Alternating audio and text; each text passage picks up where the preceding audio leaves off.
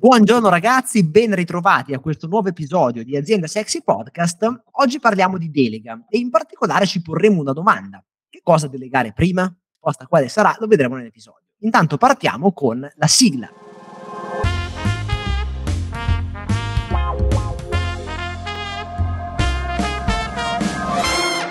Eccoci qua. Allora, io parto come lo scorso episodio, mi piace questa modalità di partenza. Omar, secondo te, cos'è che va delegato prima di tutto?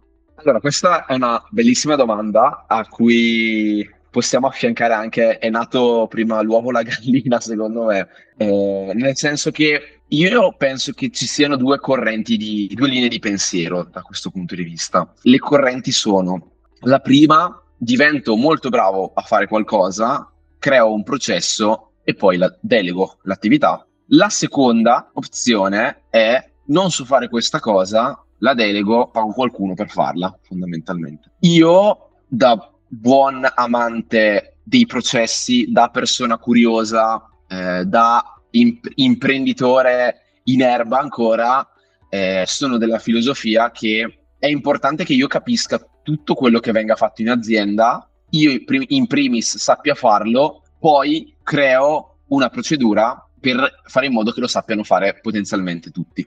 Perché questo? Prima di tutto penso che come imprenditore tu debba essere in grado di saper fare le domande giuste ai professionisti giusti. Cosa intendo dire? Intendo dire che non è che un imprenditore dovrebbe avere la conoscenza in ambito legale di un avvocato o in ambito finanziario di un commercialista, ma debba saper comunicare con questi professionisti, perché in primo luogo sei tu che gestisci la tua azienda e sai tu quali sono le problematiche che, sta- che vivi tutti i giorni. Quindi non puoi arrabbiarti con un professionista che magari ti dà un'indicazione che non è strettamente precisa, proprio fatta su misura sulla tua azienda se ovviamente non la vive tutti i giorni. E quindi è importante che tu abbia conoscenze, ok? E la stessa cosa vale per la delega, cioè non puoi arrabbiarti tu, imprenditore, se nella parte finanziaria dici, vabbè, ho il commercialista, cioè lui dovrebbe fare tutto, dovrebbe capire tutta la parte finanziaria, cioè non capisco perché ha questo buco, no? Follia. Follia.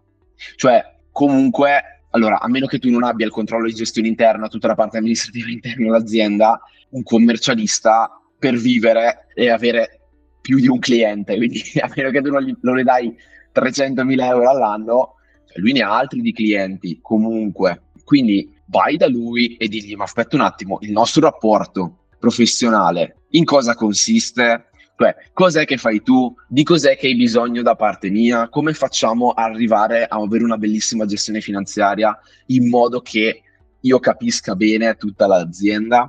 Quindi io sono della filosofia di capire tutto, capire effettivamente tutte le aree della tua azienda, procedurare le attività che poi tu non vuoi più fare perché magari non ti danno il valore che dovresti portare tu come imprenditore alla tua azienda, fai un video, scrivi il mansionario, scrivi, scrivi su un foglio Word e poi affianca una persona e le dici, ok, ho fatto questo processo per fare le fatture, per esempio. Facciamo una fattura insieme. Io non ti dico niente, ti guardo e basta e tu leggi o guardi questo video e vedi se la persona capisce, perché magari l'hai spiegato pensando a te, cioè nel senso l'hai spiegato per, perché dici ok io so farlo, lo spiego come se lo spiegassi a me stesso, no, certo. devi spiegarlo a qualcuno che non lo sa fare, cioè qualcuno che proprio non, non ha mai fatto questa attività. Perché? Perché vuol dire che è spiegato nella maniera più lineare possibile e ha meno ostacoli possibile, perché comunque tu devi pensare che una persona che inizia un'attività nuova, già di per sé questo è un ostacolo che crea attrito. In più, se faccio fatica a capirlo, sono ancora più, sono ancora più rallentato. Invece, se fai un bel processo che passa da A, B a B a C, eccetera, eccetera, eccetera, la persona dirà: Caspita, ma è un'attività così semplice? Ma assolutamente sì, te la faccio io. Quindi invoglierai ancora di più la persona anche a prendersi in carico questa attività e questa responsabilità. Questo è un po' il mio punto di vista, quindi io sono curioso di sentire il tuo. Sono veramente d'accordo, guarda, io vedo spesso che c'è questa, questa idea del dire non c'è un'area dell'azienda che io non so fare, ad esempio, guarda, ti faccio un esempio molto pratico. azienda che vuole creare la rete commerciale, che magari non l'ha mai avuta, vuole costruire la rete commerciale. io sento molti imprenditori che dicono, eh beh, devo trovare un direttore commerciale. E io dico, guarda, no, devi imparare a vendere, primo, in primo luogo. Perché? Per tanti motivi. Il primo motivo è, tu puoi anche andare a cercarti un direttore commerciale che eh, ti costruisce da zero la rete vendita. Va bene. Ma il punto è, in primis, devi trovare qualcuno che, ver- che, l'abbia già fatto in altre realtà, che abbia una comprovata esperienza nella costruzione di reti vendite e, e quindi ti costa. Cioè, n- non puoi pensare che lo trovi con eh, eh, 1500 euro al mese, cioè una persona che da zero ti costruisce una rete vendite, deve essere uno cioè, tostissimo e quindi ti serve tanto budget per la persona. E poi c'è anche un altro discorso. Metti caso che poi questo se ne va. Poi tu cosa succede all'azienda? Una volta che hai costruito rete commerciale, ma era tutta in mano una persona che magari non sei riuscito a fidelizzare. Ti trovi nella cacca fino ai capelli. E quindi io l'approccio che, che porto sempre del, nelle aziende che vogliono fare questo passaggio è dire vuoi creare rete commerciale e non l'hai mai avuta perché fino ad oggi non ti è servita, magari fino ad oggi eri un po' più eh, bottega o piccola impresa, adesso vuoi, pass- vuoi fare il passaggio a un'azienda più grande, allora devi imparare a vendere devi, fare, devi imparare a fare il direttore vendite far, e far crescere un direttore vendite interno all'azienda. E quindi imparare a vendere e insegnare a vendere. Chiaro, poi fai anche fare formazione all'esterno e va bene, ma tu devi imparare a vendere, devi vedere che cosa funziona per vendere ai tuoi clienti, devi vedere de- e devi riuscire a trasmettere questa modalità a un altro. Perché se no vedi spesso cosa succede? Che io inserisco un venditore e gli dico guarda sì, noi vendiamo questa cosa qua, vai, prendi, vai a venderla ma se tu non hai mai fatto una vendita attiva, perché hai sempre soltanto gestito gente che ti arrivava tramite referenze, tu non sei capace di, cioè non sai come reagiranno le persone quando vai a bussare alla loro porta. Come fai poi a eh, motivare il venditore quando prende le porte in faccia? Come lo correggi? Com'è che scopri cos'è che sta sbagliando nella procedura di vendita e che non, port- che non lo sta portando ad avere risultati? Quindi io dico, prima impara a vendere, poi inseriamo un venditore lo, tu vai in affiancamento con lui, lui vede come vendi tu, tu vedi come vendi lui, gli fai imparare a vendere in questo modo, a quel punto lui potrà inserire anche delle altre cose, potrà modificare la struttura di vendita, va bene se vede che ha più risultati, e tu farai il direttore vendite. In questo modo tu impari a fare il direttore vendite, impari a gestire dei venditori in quel settore nella tua azienda. Ne inserirai di nuovi e a quel punto quando ne avrai tre o quattro in modo naturale emergerà quella persona che può crescere a responsabile vendite. Dovrai formarlo a fare il direttore vendite perché? Perché tu hai imparato a farlo. Cos'è che, cos'è che ferma tanti imprenditori da, da, da, da avere questo approccio? ovviamente dire dai, apro una selezione, trovo un direttore vendite, pago 7-8 mila euro a un'azienda di, di recruiting o di headhunting e me lo smazzo. Mentre fare questo processo qua magari ti richiede un anno di tempo perché devi imparare a vendere, inserire venditori, formare il direttore vendite nuovo, un anno, un anno e mezzo per arrivare a fare una, a fare una cosa di questo genere, eh, per aver realmente delegato la, la, direzione commerciale. Però vedi che hai un, ris- un risultato che è completamente diverso, perché hai costruito un direttore commerciale che viene dall'interno, che hai formato tu, e tu stesso hai la, eh, le redini della direzione vendite, quindi metti caso anche che questo qua dovesse ricevere l'offerta del secolo per cui se ne va da un'altra parte, tu ti sai rimettere lì, ovvio è noioso l'avevi già delegata, però capita, però tu puoi rimetterti lì e rifare il processo e ricostruire uno nuovo. E hai costruito un'area dell'azienda che a questo, a questo momento è stabile. Cioè, alla fine è questo. Eh, io guarda, il, questa cosa l'ho, l'ho, sentita per la prima volta in realtà da, da Paolo Ruggeri, no? che è il fondatore di OSM, ha una marea di aziende, tutte quante delegate, che dici, beh, avrà trovato persone che sanno fare le cose meglio di lui. Certo, ma è lui che ha delegato prima di tutto ciò che sapeva fare bene. E quindi qual è secondo me la procedura, che è quella che dicevi tu? Io imparo a fare una cosa, la so fare, anzi, io parto che so fare certe cose, so fare molto bene certe cose e non so farne di altre. Quelle cose che so fare bene, proceduralizzo il modo in cui le faccio, quello che dicevi tu prima, no? creo la procedura, il mansionario, delego a un'altra persona perché le, sto, le so insegnare bene come si fa, verifico che lo faccia bene, a quel punto io mi sono liberato del tempo che posso dedicare a imparare una cosa nuova. La imparo, la faccio, la proceduralizzo e trovo una persona a cui farla fare. E poi a quel punto mi si libera di altro tempo, ne imparo un'altra di qualità più alta e così via. Condivido e voglio dire una cosa un po', anche un po' controversa, no? Cioè, Vai. Ci piacciono le cose controverse. Sai qual è, secondo me, il eh, problema di tutto questo, la difficoltà che magari uno può in, in, eh, incontrare? È che a tanti imprenditori piace fare, fare, fare, fare tanto.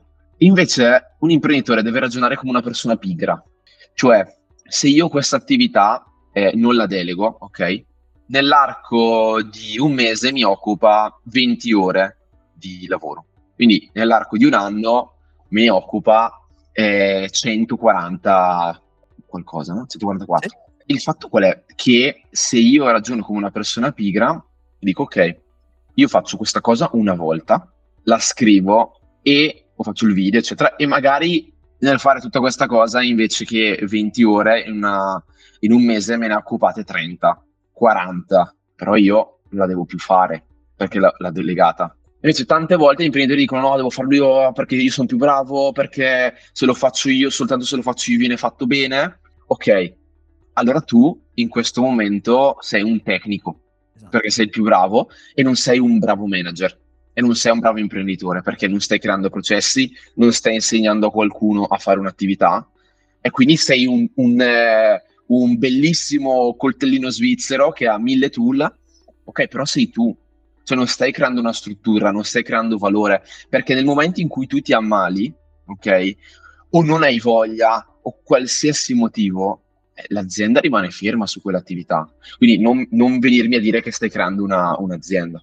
Io ho un mantra ultimamente che è se non sto creando anche un piccolo processo ogni giorno, non ho dato valore alla mia azienda.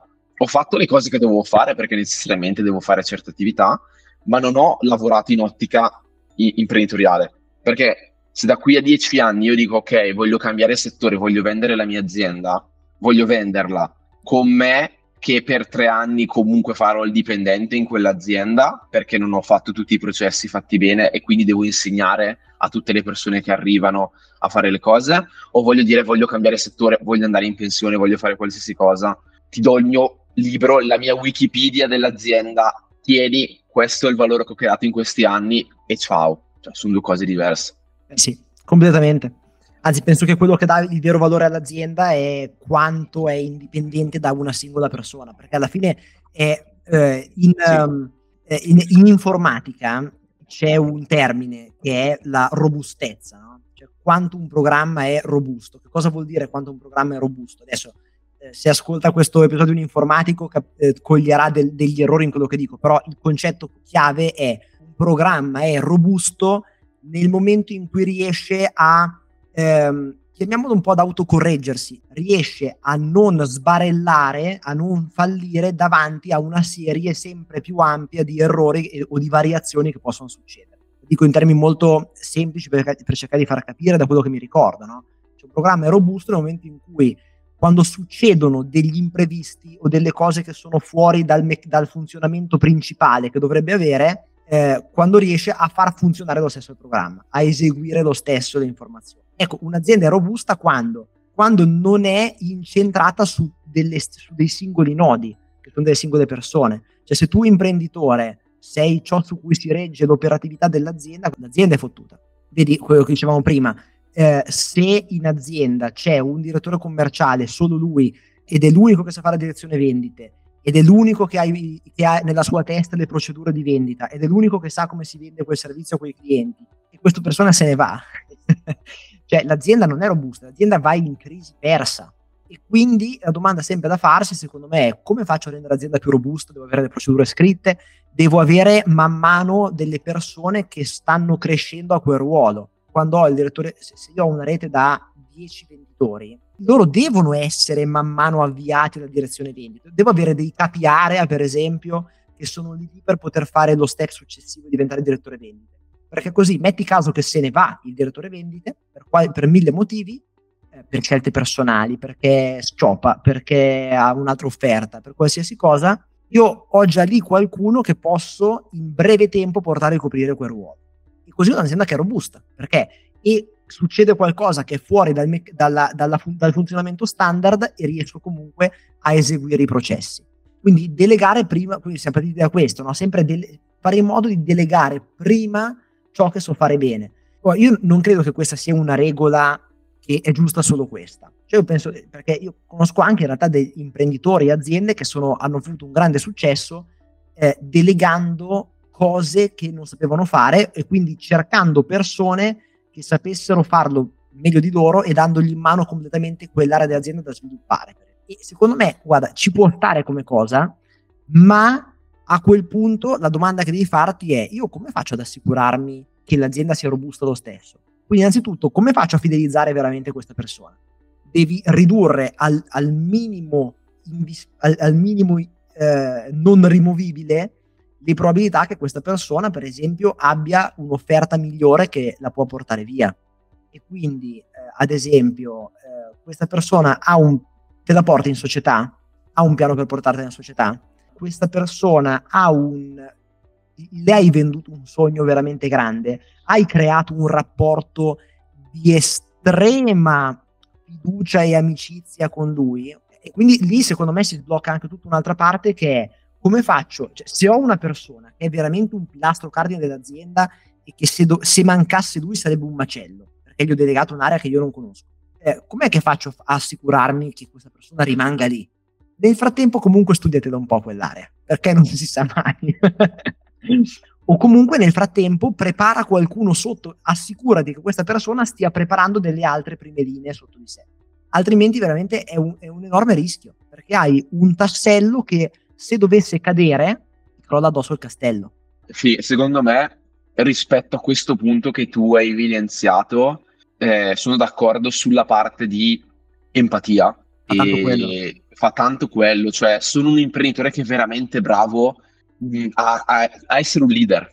Esatto. Cioè, e, e, quindi faccio innamorare le persone del mio, uh, mio progetto, lo faccio diventare loro, perché questo è molto importante perché le persone devono sentirsi coinvolte. E anche un altro aspetto, secondo me, che ho, che ho rilevato più che altro su, sulla mia esperienza, eh, quindi poi dimmi tu cosa ne pensi, Joe, il fatto di dire, ok, io sono un imprenditore, parto da zero, cioè io sono partito da zero con zero investimenti, solo la, sui miei soldi, quindi pochi perché per partire comunque sono partito da zerissimo, e quindi ho fatto bootstrap, cioè sono partito eh, costruendo l'azienda mese per mese, no?